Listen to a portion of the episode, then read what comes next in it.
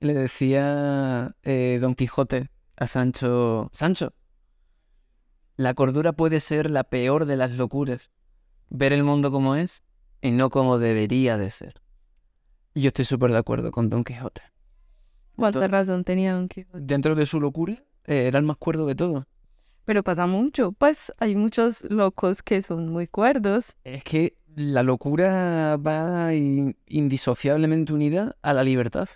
Exacto. O sea, yo he entrevistado en, en mi viaje a un par de locos, Sí. pero locos locos, diagnosticados. ¿Y Y son los más libres de todos. ¿Qué tal ese ruido? qué está pasando en Samesco?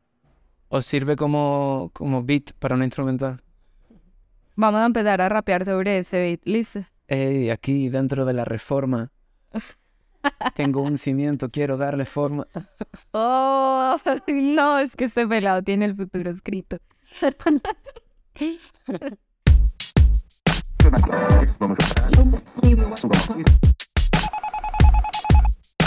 Severo. Ahí. Severo. Uy, pae. Cero. Uf. para consumir. Bien pueda remese. Severo Podcast. Hey, hola a todos los que se conectan hoy con Severo Podcast en este nuevo episodio. Yo soy Manuela y hoy estamos con un invitado muy especial que llevamos así un ratico cazándolo. Y hoy por fin llegó. ¿Cómo estás, Agustín? Bueno, súper contento de participar en esta nueva edición de Severo Podcast en la ciudad de la eterna primavera, que me sabe a casa. Y cada vez que vuelvo por estos lares me encanta pues mm, explorar caminos nuevos. Y este es uno de ellos, así que gracias por la invitación. Ahorita nos estabas diciendo que en algún punto de la vida querés vivir en Medellín. Yo creo que sí, que y la vida me lo está diciendo alto y claro, en mayúsculas, subrayado y con color amarillo. vente a Medellín, vente a Medellín. Sí, en algún momento me visualizo viviendo por ahí, en alguna casita en el bosque en Santa Elena o Qué por ahí arriba. Sí, no sé si tanto en el meollo, meollo, pero Cerquita. Tener pues igual esto aquí cerca, más cerca pues. Más cerca, más cerca, sí. No sé, me, me siento parte de aquí. La gente de este territorio acogéis muy bien al que viene. Y, y es que no hay que forzar el querer volver porque nace de forma natural, así que gracias. No, que nota. Bueno, Agustín, qué rico pues que por fin se haya dado, que por fin estemos aquí sentados hablando de pelo en el cerebro, hablando de un montón de cosas, pero que podamos como tenerte acá. La entrevista va a ir por muchos lados, ya vi que puede ir por lugares muy raros, ¿sí Sí? Vamos a hacer un disclaimer. eh, no nos responsabilizamos en absoluto de- del juicio que se genere hacia nuestras personas después de lo que suceda en este podcast. Por favor, no nos juzguen.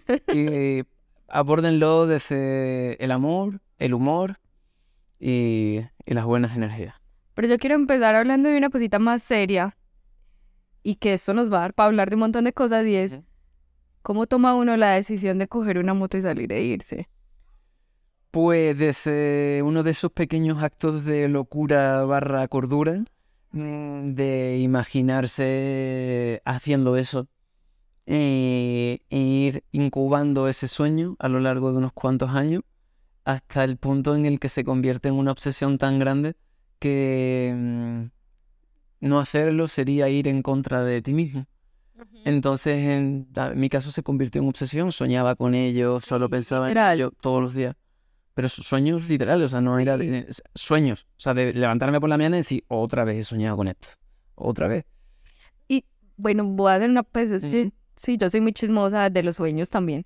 Y es como, pero eran así literales, pues como, ey, me imaginé haciendo esta ruta. O sea, tenían sí, como sí. una ruta que se presentaba más. Literal.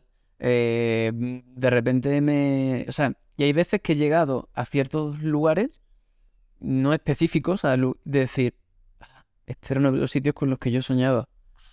Sí, sí, o sea, como la materialización del mundo onírico, cuando te das cuenta en el momento, es un déjà vu, pero de, de, de- de esta vida. O sea, muchas veces los déjà vu son de otras vidas, ¿no? De, en otra vida no, no, no, no, yo en esta, lo soñé en esta y en esta está pasando. Nota. Y eso es increíble, por ejemplo, se, se me encharcan los ojos cuando sucede, se me ponen los pelos de punta y no deja de ser un acto mm, de magia, de alguna forma, ¿no? Es decir, qué fuerte que, que algo que todavía no logro entender me llamó y me abocó a esto, acudí al llamado, yo creo que gracias a eso no enfermé, o sea, de, de- habría tenido una vida seguramente triste y amargada si hubiese querido hacer esto con tantas ganas y no me hubiese tomado la decisión de, de haberlo hecho. Ahí estás diciendo una cosa que es muy brutal y es como, pues sí, es que todos tenemos muchos sueños y todos, como que siempre tenemos un sueño loco por ahí, ¿cierto? Pues yo diría que mi sueño loco puede ser que irme a fotografiar ballenas, pero es como hacerlo, o sea, a veces uno se le quedan sueños y es como, trin, Yo conocí a, a un sensei en Chile, un sensei de karate. sí, Los sensei son muy filósofos, mezclan el arte Claro. marcial con, con filosofía. Y me decía algo muy simple pero muy cierto que era, la vida provee. O sea, a veces simplemente tienes que lanzarte y, y la vida te va proveyendo, el camino te lo va mostrando el camino. O sea, el propio camino te muestra cómo sigue el camino. Lo que pasa es que a veces queremos desde donde estamos ver el camino entero. Como tenerlo asegurado para empezar. Claro, y seguro no hay nada. O sea, lo único, decía Groucho Marx, que lo único seguro en la vida es la muerte y Hacienda. O sea, son las dos únicas cosas seguras. Para nuestro caso, la Diana. La de, de la DIAN no te libras. O sea, Por más que le huya, ya llega. ella llega así con su guadaña. ¿Dónde tu dinero? Total. Y, y bueno, pues a veces simplemente tienes que empezar ese camino y conforme vas avanzando, la otra parte del camino que antes no veías s- comienza a cobrar forma y a mostrarse. Y esa es la diferencia que hace de quien se la juega y se arriesga, porque no deja de ser, un, sobre todo si tienes que dejarlo todo, cerrar tu vida a un tu sitio caso. como fue en mi caso, yo no sabía ni siquiera cuándo volvía, vendí todo lo que tenía y, y a veces pues hay que dar ese paso. Imagínate, ponte en la situación, que eso mm, pasa mucho cuando estás a punto de hacerlo, de pensar que sale mal. En realidad no sale mal, en realidad sale de una forma que te enseña para a lo mejor en otro momento en la vida que te salgan mejor las cosas. Yo tuve otras experiencias previas en las que no salieron las cosas como quería. Y, y dije, bueno, pues esto no fue, no era por ahí, me retrocedo un poco y continúo por aquí, a ver si por ahí sí. Y eso es lo bonito, ¿no? El, el adentrarse un poco en el camino y, y- y ver qué sigue. Como que es también una cosa de que no hay un solo camino. Pues, o sea, como que uno siente, bueno, entonces voy a dar este sueño y empecé por este camino y este camino no me dio. Entonces abandono el sueño, no. Pues uno puede abandonar ese camino. Exactamente. Es... Hay muchísimos caminos mm, paralelos unos a otros, transversales, oblicuos, diagonales, superiores, inferiores, izquierda por la derecha, eh, universos y multiversos que se entrelazan. Y, y ahí yo creo que gran parte del trabajo nuestro en esta existencia corpórea que tenemos es ver por dónde queremos caminar, dentro de las posibilidades que se nos ofrecen. Y muchas veces podemos acabar fabricando esas posibilidades. Y el, el quid de la cuestión suele ser cuánto quieres, ya cuánto estás dispuesto a renunciar o cuánto estás dispuesto a apostar. Entendiendo que siempre puede haber diferencias de la casilla de salida, pero yo siento que, que hoy día hay más posibilidades que antes. Eh, quiero creer, o sea, tengo esa esperanza. Pero yo creo que... ah, Como que... es que sí pueden haber más posibilidades, pero es que además son posibilidades diferentes. Pues porque es que antes también habían muchas otras posibilidades, sino que también se miden como de acuerdo al contexto. Puede ser así. Yo, yo lo llamo baile de variables. Son como variables que danzan entre sí, a veces un vals, a veces una salsa, una buena cumbia. Y según qué paso sea el que des en ese baile, se genera una posibilidad de dónde continúa la danza y a otra, uff, qué metafísico es esto. Pero en realidad es eso, llevándolo a lo simple, es el hacia dónde quieres bailar, hacia dónde quieres caminar. Cierto, cierto. Bueno, Agus, yo pues, o sea, como que siempre he seguido de, de cierta forma como tu trayectoria y tus viajes y tus cosas, pero siempre me surge como la pregunta de ¿qué hacías antes? ¿Cierto? No lo he visto tan ahí, Y me imagino ya en este punto que no extrañas a ese Agustín que hacía antes de empezar. Mm, Me compadezco de él. Sí. Sí, porque... Pero le entiendo y, y le diría que tiene que pasar por lo que pasó para llegar hoy aquí. Bueno, yo estudié Derecho y Relaciones Internacionales. Se- de mi persona se esperaba un abogado hecho y derecho. Te graduaste. Me gradué, me encorbaté, nunca ejercí, pero tanteé un poco ese mundo y me di cuenta de que era no solo profundamente infeliz, sino que mucha de la gente que veía a mi alrededor no los veía tan felices como creo que podrían estar. Mm, Habiendo gente, por supuesto, que, que disfrute mucho su profesión y, o sea, cada uno tiene su, su, su trayectoria, su itinerario. Pero yo me di cuenta pronto que eso no era para mí.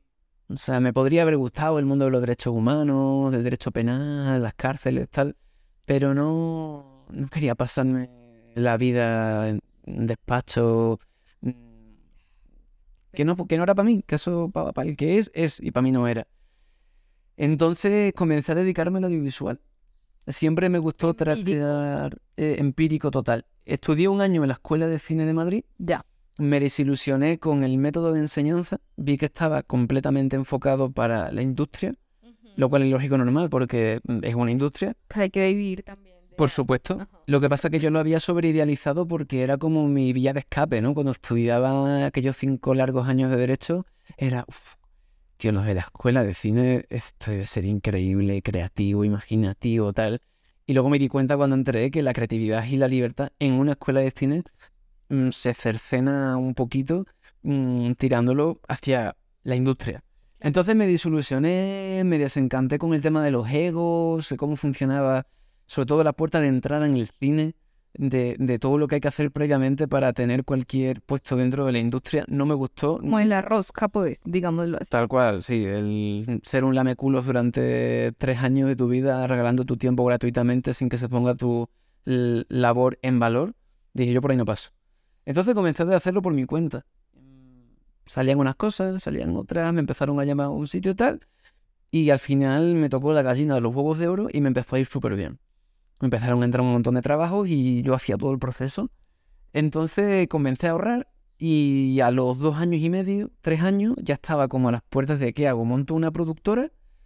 ¿O llevo a cabo mi sueño ahora que no tengo pareja, que no tengo hijos, que no tengo una hipoteca? Es verdad, yo conozco mucha gente que quiere hacer, en concreto, una, un viaje de años en moto y no puede porque tiene responsabilidades, ¿Cierto? ¿sabes? Es decir, si hago esto, pierdo a mi pareja. O si hago esto, mm, mis hijos se quedan sin padre durante unos años críticos de, de su ciclo vital. Entonces dije, "Pff, lánzate, sin saber si iba a poder vivir de ello. O sea, yo sabía que lo podía hacer 3, 4 años, mm, llevando un estilo de viaje en moto mm, Como muy austero. muy austero, acampando mucho, cocinándome mucho, quedándome mucho en casa de gente. Pero nos, mm, había momentos que eso se terminaba. O sea, evidentemente, las averías, la gasolina, o sea, al final es un gasto constante. Pero como siempre nació el proyecto Soy Tribu como la intención de ser una vuelta al mundo en motocicleta documentando tribus nativas y urbanas de forma constante, e hice un pequeño estudio de mercados de quién vivía de esto antes, en co- concretamente en moto. Sí, lo- sí, Sí. así rejuicioso, a ver quién lo hace. Eran tres. O sea, en español Ah. eran tres. Sí, Sí, a día de hoy son cuatro, conmigo cinco. Y hay una, un par de chicas en inglés que lo hacen también. Pero somos- o sea, es un nicho, pero nicho, nicho, nicho. Conseguir vivir de ello, quiero decir. Y, y nada, y le metí con todas, mm, ilusionado, aprendiendo un montón en el camino. Y yo creo que cuando le metes con toda, con constancia y disciplina, buen corazón y vas mejorando la técnica, al final la vida provee, lo que decía el sensei. bueno, es muy brutal porque, pues aquí pensando, ya tenías, digamos, un estilo creativo audiovisual desarrollado, ¿cierto? Pero fue evolucionando. Pero me imagino que fue creciendo. Sí, yo veo los vídeos del principio y me dan vergüenza. Sí, sí, me- te lo juro, ¿eh? Pero eso nos pasa a todos, tranquilo. Claro, o sea, el, el, el autojuicio y la autocrítica de uno mismo. Pues además, yo creo que es que uno nunca va a llegar al punto. O sea, es que- o sea, lo que yo puedo estar haciendo hoy es mejor que lo que hice hace dos años, pero Vamos a enviar un mensaje a nuestros yo del futuro. Sabemos que esto es una puta mierda cuando lo veáis dentro de 15 años, pero relajaos que estos somos nosotros de ahora, Manuela y Agustín del momento presente. No me re- Relájense y disfruten. No, pues, y para todos los que estén haciendo cosas realmente en este momento, pues todo bien con eso. Estamos haciéndolo lo mejor que podemos por ahora. Claro, y por eso te decía, el Agu- mm, cuando miro al Agustín de antaño, me compadezco desde un punto de vista positivo. O sea, desde el, "Ay, míralo, estaba aprendiendo. Tan bello. Tan be- ay, ay, se tenía que tropezar 80.000 veces más para... Ay, en ese punto estaba. Cierto. Entonces, sí, pues entendiendo eso, cuando, no sé, vuelvo a mejor a un, poema que escribí con 20 años, ya no lo veo como, pero ¿cómo pudiste mm, hacer una rima tan básica? Agustín, por favor. Sino, fíjate, tío, eh, rimó rosa con cosa. Que bien rimado puede estar súper chévere, pero bueno. Que, que sí, que ya que estamos hoy, uno de los topics es el tema de la creatividad, pues que, que estamos en una evolución constante, no solo fisiológica, sino también de qué es lo que hacemos. Y, Total. Y, y se mezcla mucho con cuáles son las emociones que tenemos dentro en, en el momento en el que estás haciendo algo. Si es que eso es, yo creo que lo bonito del arte, ¿no? Que, que se mezcla con lo que estás experimentando. Si es arte en el que le metes la emoción verdadera sin filtro. Es como un catalizador de alguna forma. Total, es de mi palabra favorita. Sí. La mía también.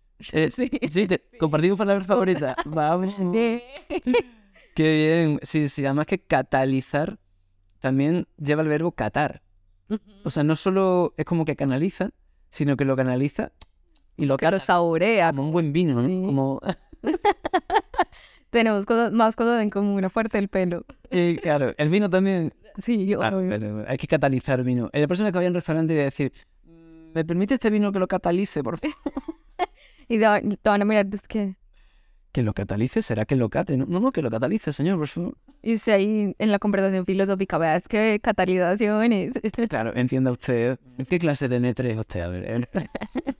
Bueno, Agut, pero entonces, digamos, pues, y te preguntaba lo de ahorita, es porque uno, o sea, creativamente tiene que tener una pulsión para que el viaje no sea solo viajar por la aventura, sino para transformarlo en arte, que siento que es lo que haces de alguna forma con tus videos, Eureka.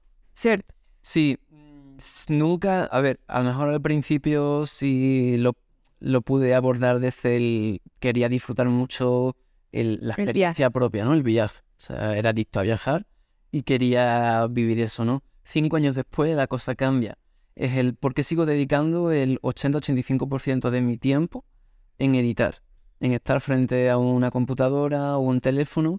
Eh, la relación desidealiza lo que hago, es un 85-15. No, pero es que es cierto, o sea, es que si uno, pues bueno, la gente que no está en el mundo audiovisual no entiende eso, pero realmente el tiempo de edición es mucho más largo que el de producción. Claro, en la que no sabe de audiovisual y ve los vídeos, piensa que estoy constantemente viajando Y es facilísimo. y estoy constantemente editando. Es cierto. Entonces, eh, para estar cinco años así y lo que queda es porque hay un propósito, porque hay un objetivo, una meta. Y, y me di cuenta, y creo que fue en Colombia donde entendí eso, que, que el proyecto en sí trascendía mi experiencia personal y que era algo, era una forma de aportar al colectivo, ¿sabes? Y, y, entendí que desde el inicio fue así. ¿sabes? Por, mm, pues me costó darme cuenta, pero es que, claro, en algunos territorios de este país, promover el turismo implica poder proveer alternativas a otras actividades a la gente que puebla ese territorio. Ahora me acabo de dar cuenta en la Macarena, el proceso de turismo tan grande que están haciendo desde, hace años. O sea, el 90% del pueblo está viviendo de eso. Claro. Y si no, ¿de qué vivirían? Mm, Pues algunos de la ganadería y otros de otras cosas. Y entonces eh, me di cuenta de que algo como el viajar y el contar culturas y encuentros con otros humanos del planeta Tierra que muestren que casi toda la gente es buena a pesar de lo que eh, hay en las noticias, que todo es súper amarillista y horrible, Sí. pues puede traer sanación para territorios, para el que lo ve en su casa, eh, para el que está desencantado con el mundo. Eh, sí, y esa es la razón por la que lo sigo haciendo en la manera en la que lo hago.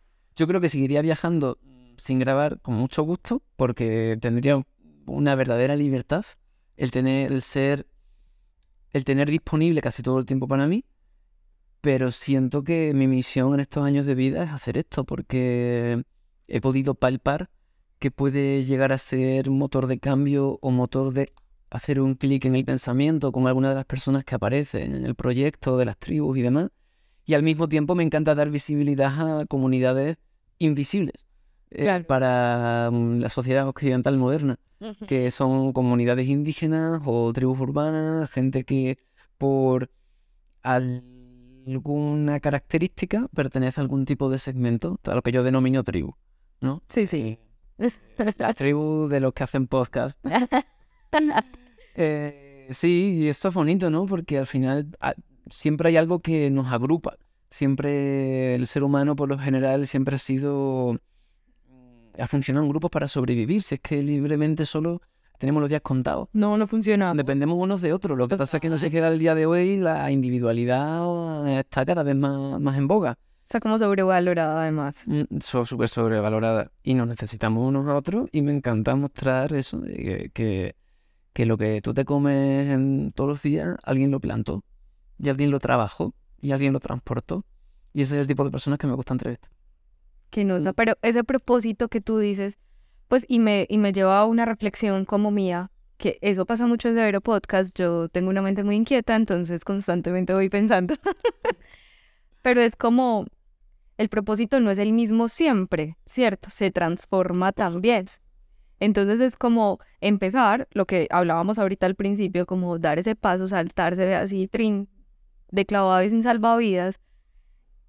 Y en el, en el, como en el transcurrir del tiempo, el propósito o crece o por el contrario uno lo achica y lo lleva a algo más preciso o algo así, ¿cierto? Sí, eso sucede mucho, que em, después como quien escribe una novela que se sorprende de a dónde te está llevando la historia, que no te imaginabas que fuese a, a optar por ese, por ese recoveco o por ese sendero. Y en un proyecto como el mío sucede todo el tiempo de, mm, vale, ¿qué quiero contar en, este- en esta ocasión? ¿Qué, qué- qué quiero transmitir? no? Algo así, llevas como una preproducción a dónde vas. Cero. O vos llegas y miras y vas viendo qué te va diciendo. Presencia, presencia, presencia. La noche de antes y a veces la mañana de antes, más o menos miro por dónde voy a ir. Y si hay alguien de quien me han hablado, a quien sería interesante entrevistar, ese mismo, ese mismo día, ese mismo día le... Como que le decís, pues, Claro, haces... te voy a repetirlo para que no se metan los ruidos. Pro- producción cero. O sea, miro la ruta el día de antes o en la misma mañana y si hay alguien de una tribu a la que quiera entrevistar, muchas veces escribo, eh, la, se te digo, con horas de antelación. Porque es que realmente no sé cuándo voy a llegar.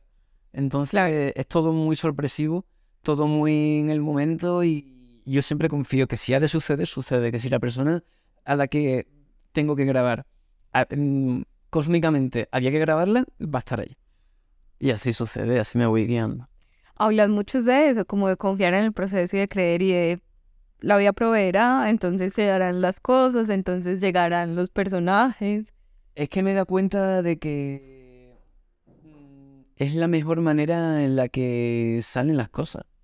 O sea, fluyendo con, con, con lo que sea que, que sucede, ¿no? Hay un, al principio me frustraba mucho el primer año, porque a veces me encabecinaba demasiado como cuando no, algo no sale como yo quería. Ya. Y una de las grandes enseñanzas que me ha traído esto es el, bueno, es otra forma, es otro...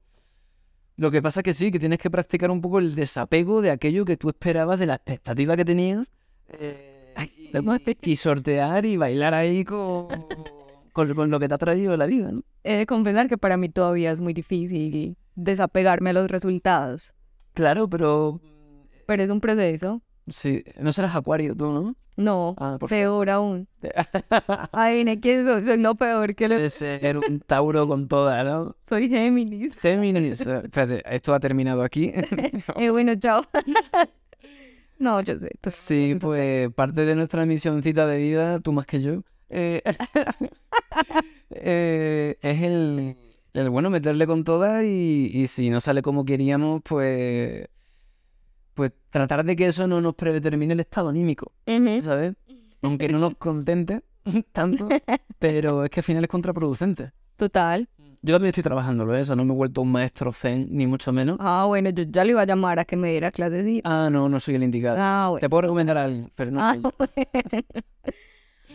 Hablabas de una cosa vagos ahorita y era como de las comunidades y del, co- pues como estar en comunidad. Como un unidad. sí. Y yo lo pensaba ahorita también en otra cosa y era de alguna forma, o sea, más allá de que el ser humano es un ser de vivir en comunidad y de habitar en sociedad y de no sé qué, también exige como, digamos, en el gremio de la creatividad, nosotros lo que más hemos visto es que realmente hay que crear comunidad. Realmente sí, es súper necesario. Y mm, ahora que estoy haciendo el proyecto de los parques nacionales en Colombia, eh, aprendo mucho porque el ecoturismo se encauza a través del trabajo comunitario. Es decir, mm, desde, pongamos un ejemplo, desde el barquero que te transporta, a la persona que te hace la caminata, al que luego te sirve el almuerzo. Mm, Entonces, en comunidad las cosas salen, salen mejor, trabajando en equipo, se puede llamar también, ¿no? Exacto, claro, claro. Y, mm, y yo creo que definitivamente, eh, lo que habla- volviendo a lo que hablábamos antes, que, que cada vez vamos como más en un sendero de la individualidad y, y se nos olvida que siempre, siempre, siempre, y la razón número uno mm, de prosperidad de nuestra especie es el trabajo colectivo. O sea, es el todos con esa meta.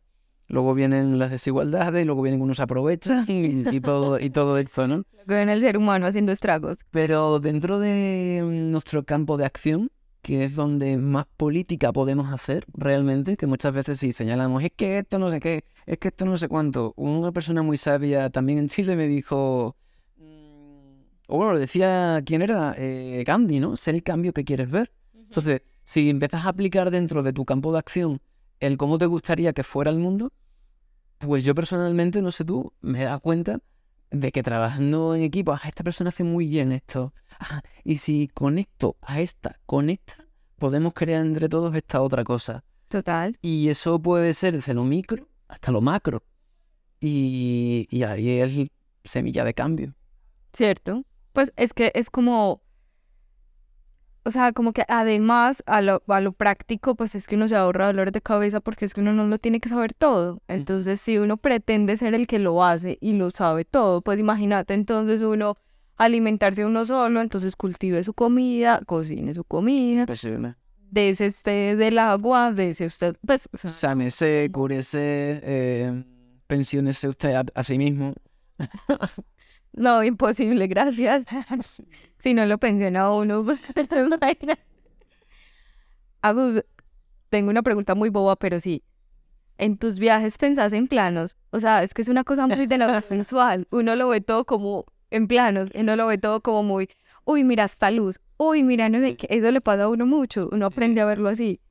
A ver, cuando estoy en la moto, eh, o sea, cuando me estoy grabando con la Juego Pro dentro de la moto, tengo. Lo único lo que puedo pensar es en el paisaje que se va a ver. O en cómo es de difícil el camino, porque no puedo jugar con esos planos. Eh, sin embargo, cuando cojo la camarota, la, cuando cojo la camarota o cojo la Sony, eh, perdón, cuando cojo la camarota o cuando cojo el dron, ahí sí pienso mucho más en plano. Cuando estoy entrevistando a alguien, pienso en el encuadre, en la composición, en la luz, si a 24 FPS o si lo quiero hacer a 120, em, qué tipo de música creo que me va a ir. Mm, pero más que en plano, en lo que estoy pensando constantemente es en la historia. Ya. Como es un episodio cada semana, más o menos, Una composición de total. decir, y tía, yo parto desde, o sea, no tengo guion. O sea, cada día el guion se va haciendo a sí mismo. O sea, puedo interferir un poco. Decía, bueno, ¿cómo ha pasado esto? Puedo contar esto otro, lo hilo, y este vídeo puede tener como tema el cambio climático. Ponle, ¿no? Pero realmente lo más difícil de lo que hago es, sin duda alguna, generar una narrativa que tenga planteamiento, nudo y desenlace cada semana. Eso es lo, ma- lo que me pareció más difícil, me sigue pareciendo más difícil desde el inicio. Conseguir enganchar a alguien que no se aburra durante un vídeo de 20-21 minutos en el que pasen cosas eh, que tú no sabes si van a pasar o no, y luego, mm, y luego contar eso y, y que tenga un hilo conductor. Eso es lo, para mí lo más difícil, lo que estoy pensando constantemente. Y además, pues, y, y es una pregunta como que se me ocurre porque, digamos, estamos en una era de la información que todo el mundo está muy disperso y tiene un montón de estímulos y un montón de contenido que ver. ¿No se convierte para ti en una presión como el tener que publicar cada ocho días o el tener que enganchar o entonces que me llegue esta cantidad de visualizaciones en el video o que se conecten o que duren? Pues hago un ejercicio interior de tratar que no me predetermine, que no me afecte, que no influya, pero inevitable- inevitablemente lo hace. Si, si es tu trabajo encima, Exacto, porque es que es tu trabajo. O sea, y es como ya en este momento, digamos, es mi trabajo. puede que mentalmente o emocionalmente no te trastoque, pero económicamente, digamos, eso puede afectar. Totalmente. Sí, y además, em, fíjate que mm, como que una de las cosas que me podría preocupar sería no tanto lo económico, sino el, el decir, ¿puedo llegar a aburrir? ¿Sabes? Eh, ¿Puedo llegar a hacer lo mismo durante demasiado tiempo y, y que incluso para mí ya no sea interesante?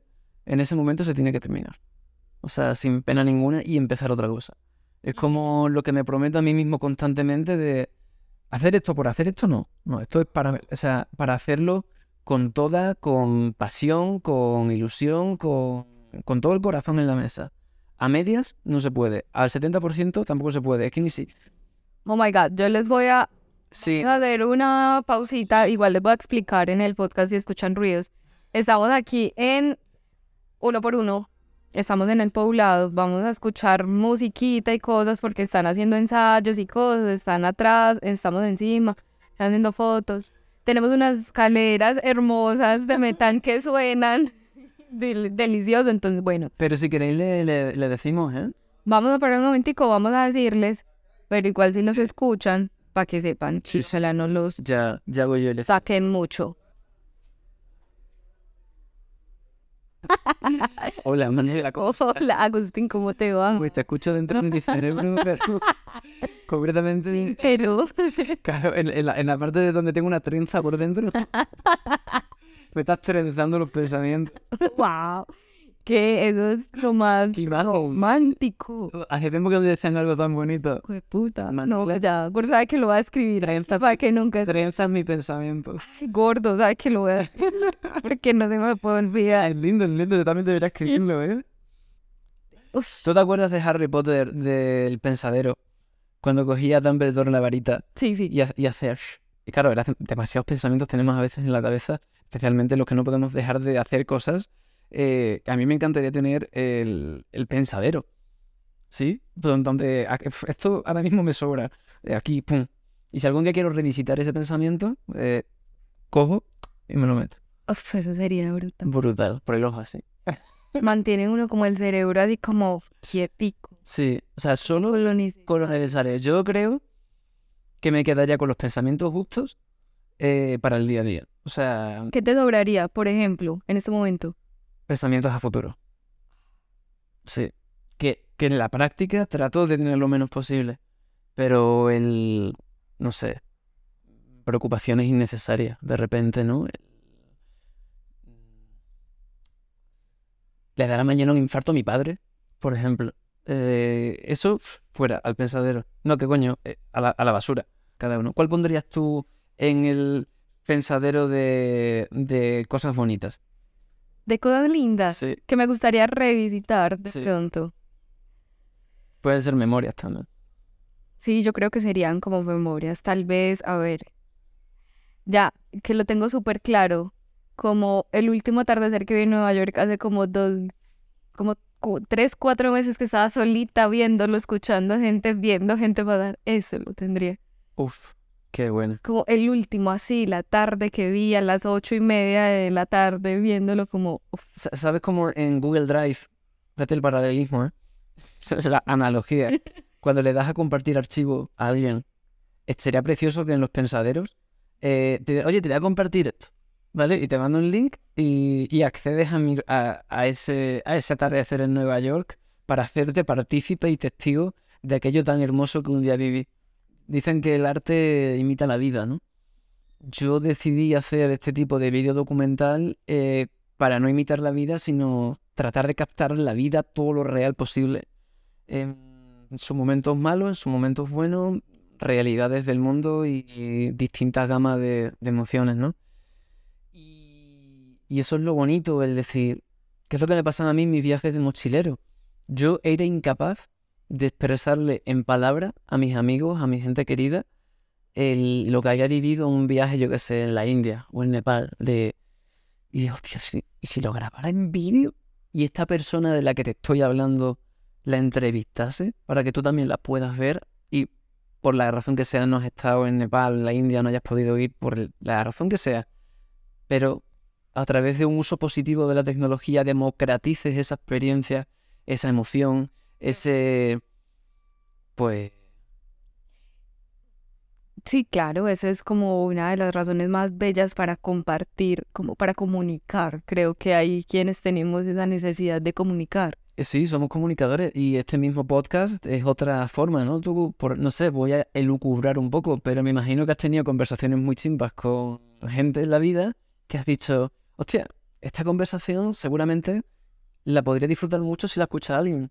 Como alguien debería escuchar esto para... A mí, ¿sabes qué me pasa mucho? Que a veces, y claramente es una cosa, bueno, me voy a salir un poquito del tema, la gente sabe que tiene que entender que estamos hablando de todo al mismo tiempo y de nada.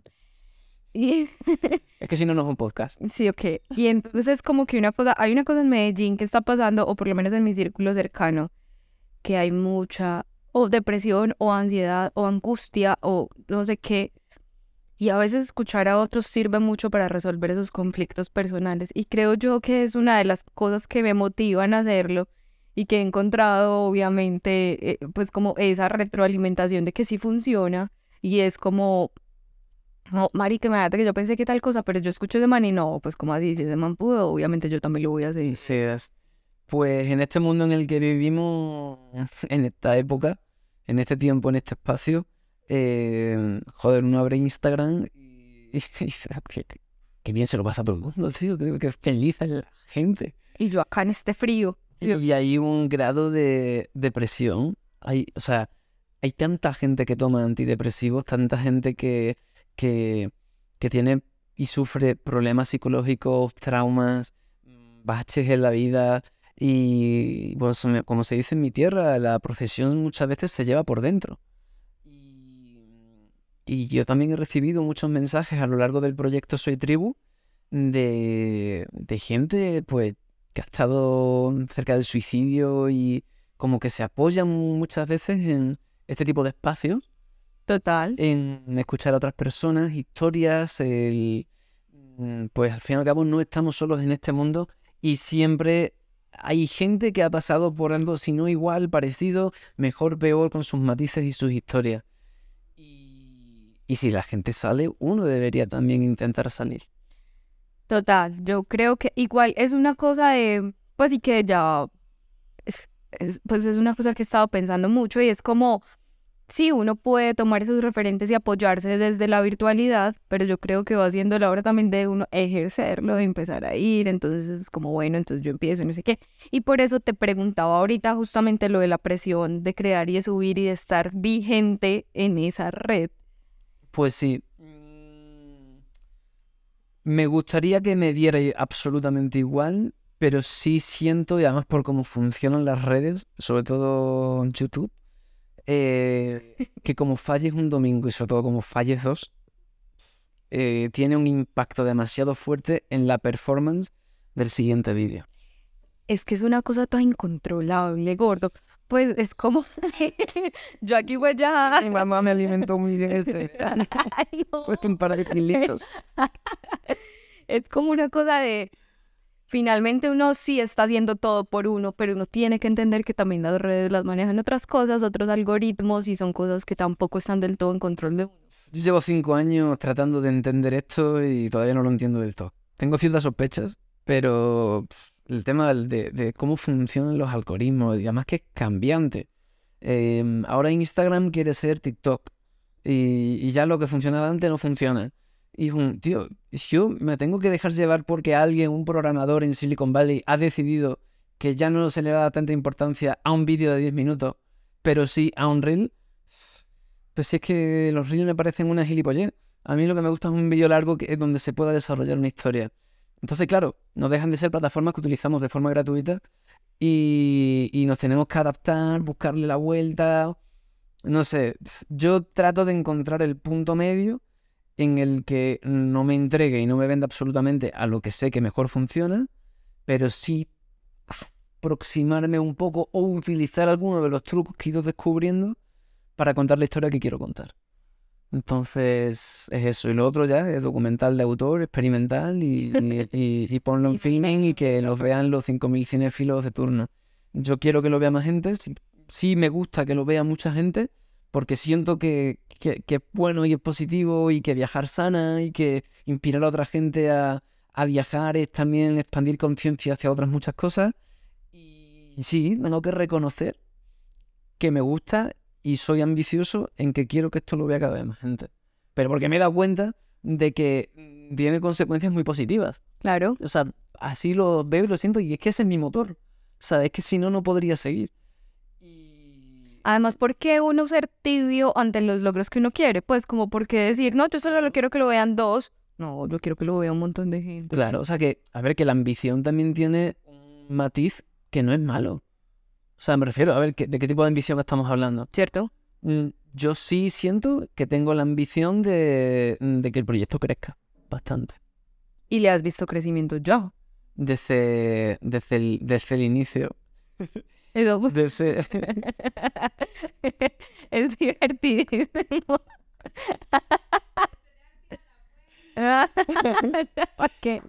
Son unos pasos preciosos, quedan súper bien ahí detrás. Pisas, pisas de una manera súper hermosa, bonita. Sutil, eh, misteriosa, de incógnito, como ¿quién será? O sea, el espectador debe estar imaginándose, ¿quién pisa así de bonito? Es Tatiana bajando de un container. Chao, Tati. Hasta luego. Bueno, entonces seguíamos hablando de, de la ambición, pues de los matices positivos entonces de la ambición. Sí, el... el tema es que no se apodere de ti, ¿no? O sea, y que no te lleve, porque creo que está on the limit. O sea, está ahí siempre en el límite de... mm, Puede haber ambición ya insana para tu día a día. Entonces yo a veces me he autocuestionado, mm, buscando la libertad la he perdido, ¿sabes? Porque, tío, o sea, es que tengo muy poco tiempo. O sea, te lo juro que, que, que, a, que a veces siento que la persona se puede llevar la idea contraria de, pues este tío vive en absoluta libertad.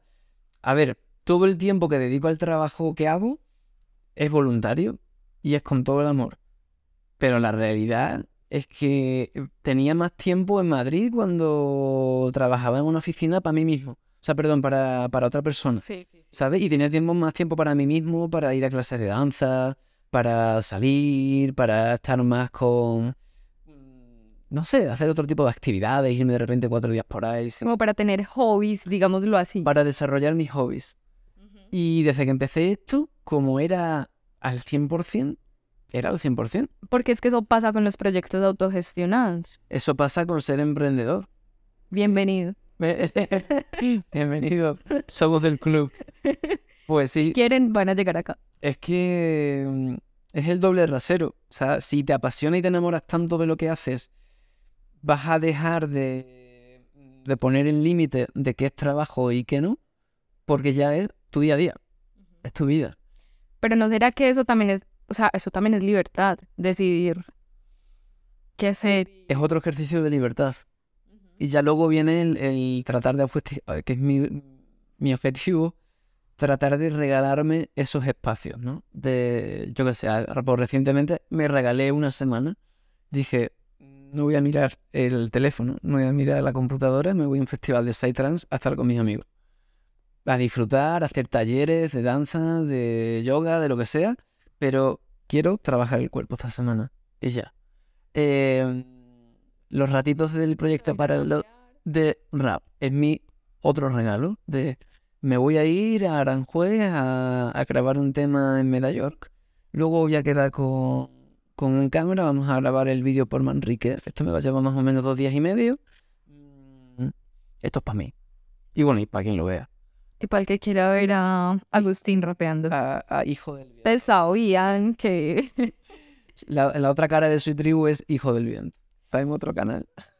Vamos a, vayan a buscar ese canal, lo necesito. Aquí ha tirado un par de barritas sin darse cuenta que En- entre charla y charla, alguna métrica entra. sí. De hecho, iba a entrar ya ese tema, Agus, y es como de cómo ejercitar la creatividad mientras el desarrollo del trabajo sigue siendo el mismo, porque a veces uno se le vuelve muy monótono, ¿cierto? Entonces, a mí se me vuelve muy monótono, no sé, hacer podcast. Claramente, hacer un podcast lleva lo mismo. Esto es una entrevista de una hora y edito tres horas para esta hora, pues algo así.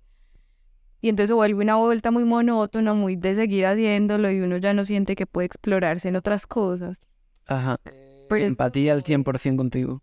Me pasa lo mismo. a uno le pasa, es como, entonces se le va el trabajo, pues como la cabeza pensando en, bueno, voy a hacer esta entrevista y entonces cómo la llevo y entonces cómo la edito y entonces, y a veces uno piensa como, ¿será que entrego la edición? O, bueno, son cosas, ¿no? Así es. pero es como vos ejercitas tu creatividad para que no se oxide, ¿cierto? Exactamente. Yo creo que el doble filo de, lo, de las labores creativas eh, es, es el e- es la, la impermanencia.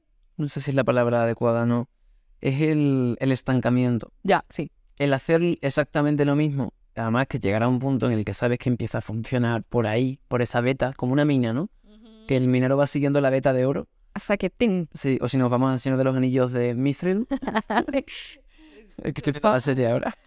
sos fan como de todo, pues Harry Potter, el Señor de los Anillos. Mm, mm, Soy friki moderado. Ya, Sí, o sea, tiene control, sí. autocontrol. No, o sea, no, no llego al punto de saberme los diálogos y de tener estas figuritas como Dobby eh, por todos lados, pero, pero eh, me llegó en algún momento de mi adolescencia temprana y, y, y a veces surgen los paralelismos. Ok, bueno, entonces la beta. Entonces llegaste, Trin. Y llegaste al Mithril y dices tú, 10 años sacando Mithril. Uaf. 10 años haciendo el mismo tipo de podcast, 10 años haciendo el mismo tipo de episodio, aunque haya un mínimo de evolución. Claro, pues puedes llegar al momento de estancarte y decir, necesito un nuevo reto. Necesito explorar algo que me saque de mi zona de confort y me motive y, y me haga mm, zozobrar en, en- en la barca de... ¿En la barca de qué? En la barca de una nueva actividad. Es como cuando, voy a poner un paralelo súper bobo, por favor no me juzguen.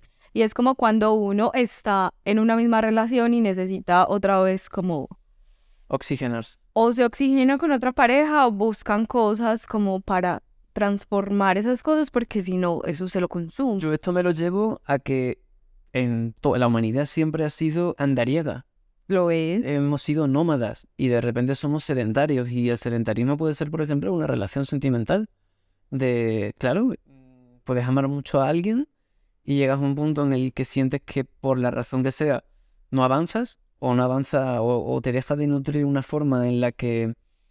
Ay, es que me estoy acordando de un documental que me encanta, que se llama Catfish, que en español es bagre. No me lo he visto. Y, y decían algo así como solían llevar bagre de Alaska a China en un camión, en un barco, ¿sabes? El- eh, lo llevaban bacala- bacalao vivo Ya, sí. y metían algunos bagres porque los bagres hacen que el bacalao esté en movimiento. Oh. O sea, eh, porque si no se los comen. Sí, sí, sí. Entonces eh, era como un. Pon un bagre en tu vida. o sea, o sea, me- pues una persona. que tengo aquí ya es la tercera frase que voy a escribir. Pongan un bagre en su vida. Es- esa es la conclusión de este podcast. O sea, eh, ustedes son el bacalao. Pongan un bagre en su vida que les haga sentirse vivo y moverse y, ser inquietos y, y estar en. salir de la impermanencia. Ahora sí lo he metido bien. eh, es eso, realmente. Y claro, puede pasar en muchos planos. Mm, yo sí lo he sentido. Me, me pasó con mi pareja de toda la vida, eh, toda la universidad, mm, cinco años, mm, ningún problema. Y hubo un momento en el que sentí que, que tenía que avanzar o quería explorar otros senderos, siendo ese muy bueno. Y, y bueno, pues sí, no sé. A ver, que no, si- no todo el mundo necesita un bagre. Pues que hay quienes están bien sin moverse. Hay- hay- hay- hay- claro. O incluso... Un pez de agua caliente, Sí, ah, sí, que se mueve menos. tú, exacto. Qué rico ser un pez de agua caliente. No, mentiras que no, a mí no me da.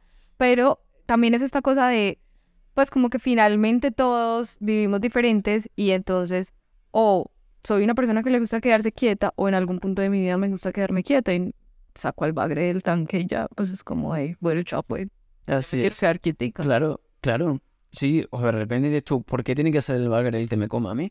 O yo puedo ser el bagre de la, Claro. la otra gente. Metamorfosis, Imagínate. Kafka, Kafka, o sea, me convierto en lo que quiera ser. O sea, renazco, me transformo. Como decía Drexler, todo se transforma. Pues me transformo yo en bagre. Soy un bagre. El bagre no se rinde. Es Claro. un meme muy colombiano. El bagre no se rinde. Es de un... es, es de un... una Colombia Como, una- como un pantallazo de un noticiero porque hay un lugar en Colombia que se llama El Bagre. Entonces era como, el Bagre no se rinde, pero era el lugar, pues. Que algún sitio de resistencia. Pues no, era como... Era como una noticia, voy a decir cualquier cosa, como por decir que no hay agua, yo qué sé, o cualquier cosa. Y el Bagre tenía un reto y entonces estaban hablando del Ah. Bagre. Sea, el bagre El título es más, se lo voy a buscar para que lo veas. Es creo a que de... Sí, es así, el bagre, no sé. Sí, me voy a plantear incluso cambiar el nombre de Soy Tribu a Soy Bagre. Mira, Mm, mira, Igual transformo mi propio proyecto. mira, es como que no había, no habían vías y es bagre. Era de caracol. No, es- el, el titular, que me encantan. el- las noticias en Colombia son muy graciosas, igual que las propagandas políticas, tío, que no tienen ningún tipo de seriedad. El bagre no se rinde. El bagre. No, sean el bagre de la vida de alguien y sean sus propios bagres y no se rindan. Larga vida al bagre. Somos bagre. Bueno, Agus, ya estamos llegando al final. Y pues como yo empecé y me di cuenta que sos tan paisa de cierta forma, te gusta tanto Medellín, entonces no va a estar difícil esta pregunta. Es que yo tengo la teoría antes de la pregunta de que, eh, o sea, sí o sí, tiene que ver alguna correlación entre Extremadura y Antioquia. Yo soy de Extremadura, ¿Por qué? en la sera. Sí, eso uf, es, es O sea, súper... O sea, estamos en Gotham de repente. El caballero oscuro. Bueno, igual soy, no soy moderado freak, igual soy un poquito más. eh, no radical, bueno, en fin. Que eh, tiene que haber alguna correlación entre Extremadura y Antioquia que se remonte a la época de la colonización, porque yo he percibido demasiadas cosas parecidas entre mi tierra y esta tierra, Sí, sobre todo en el campo. ¿en serio? Te lo juro, a veces incluso, o sea, el paisa paisa de campo, el que habla así re, pero re paisa, como un berraco, es muy parecido al extremeño de campo. Súper parecido, súper parecido. No conozco, qué rico. Por eso cuando digo que me siento muy en casa es porque realmente me siento muy en casa, o sea, pero porque es muy parecido. Así lo siento yo. ¿Qué nota? Entonces me ibas a decir.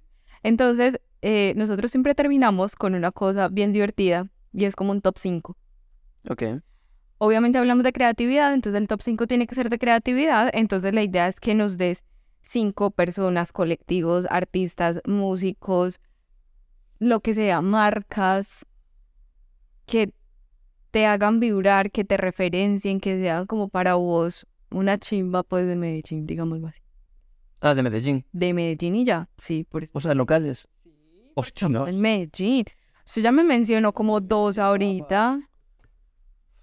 Hostia.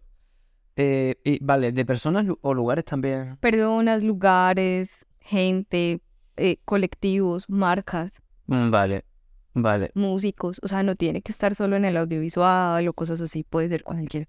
vale. Voy a empezar un poco desde lo abstracto.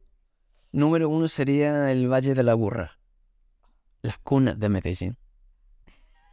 El valle que mece a la urbe. Que la, que la cuna.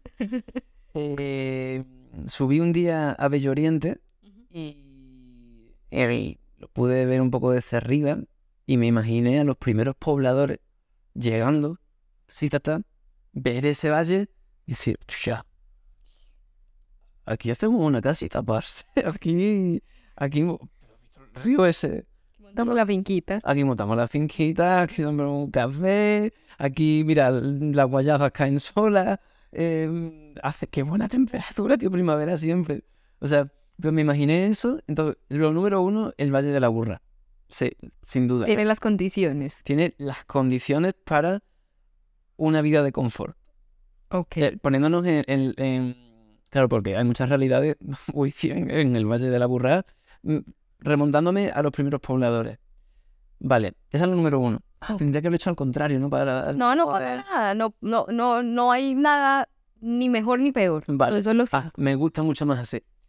Lo segundo, eh, diría que por lo que he vivido y por haber podido explorar algo más allá que lo que suelo explorar el, extranjero medio, que es el poblado, Manila, la fiesta, el cachondeo y, todo esto, eh, es eh, el barrio de Aranjuez concretamente eh, el colectivo, todo el proyecto que, lleva Crew Peligrosos con cuatro escuelas y la puerta que me abrieron para poder grabar los temas de rap en, el estudio de Medallón Records.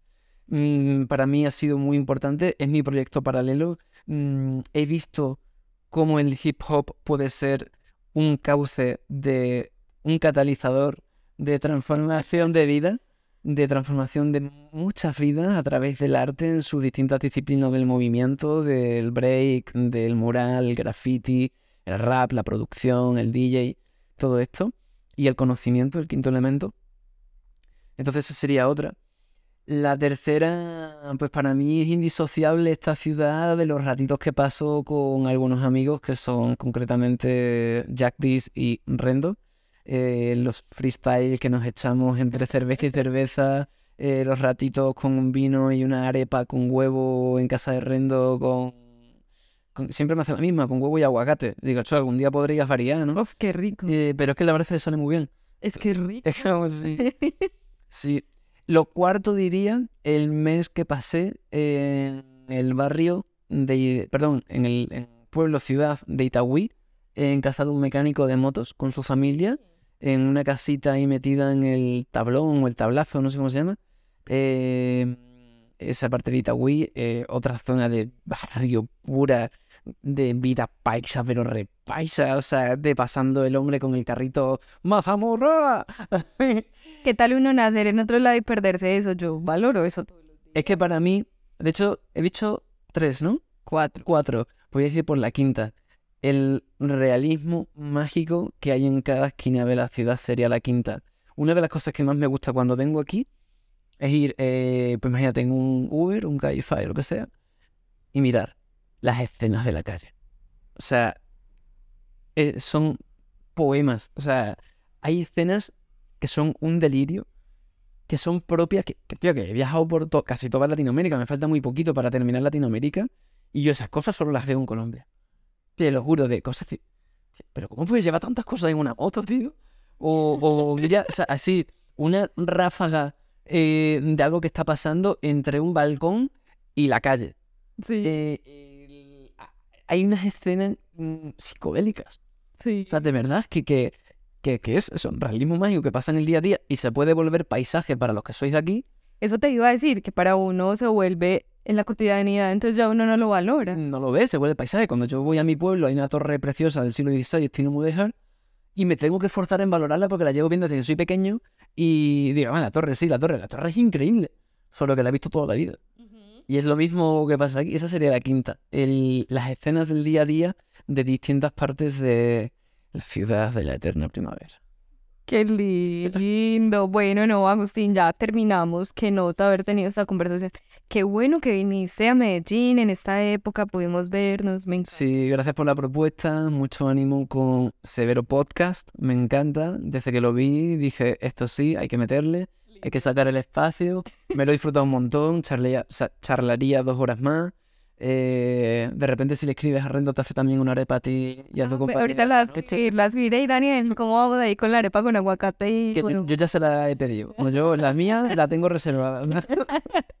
obvio, obvio. No, qué nota, ojalá que te diga yendo como súper bien. Yo tengo una pregunta, pero es que es muy periodística y a veces no me gusta hacerla.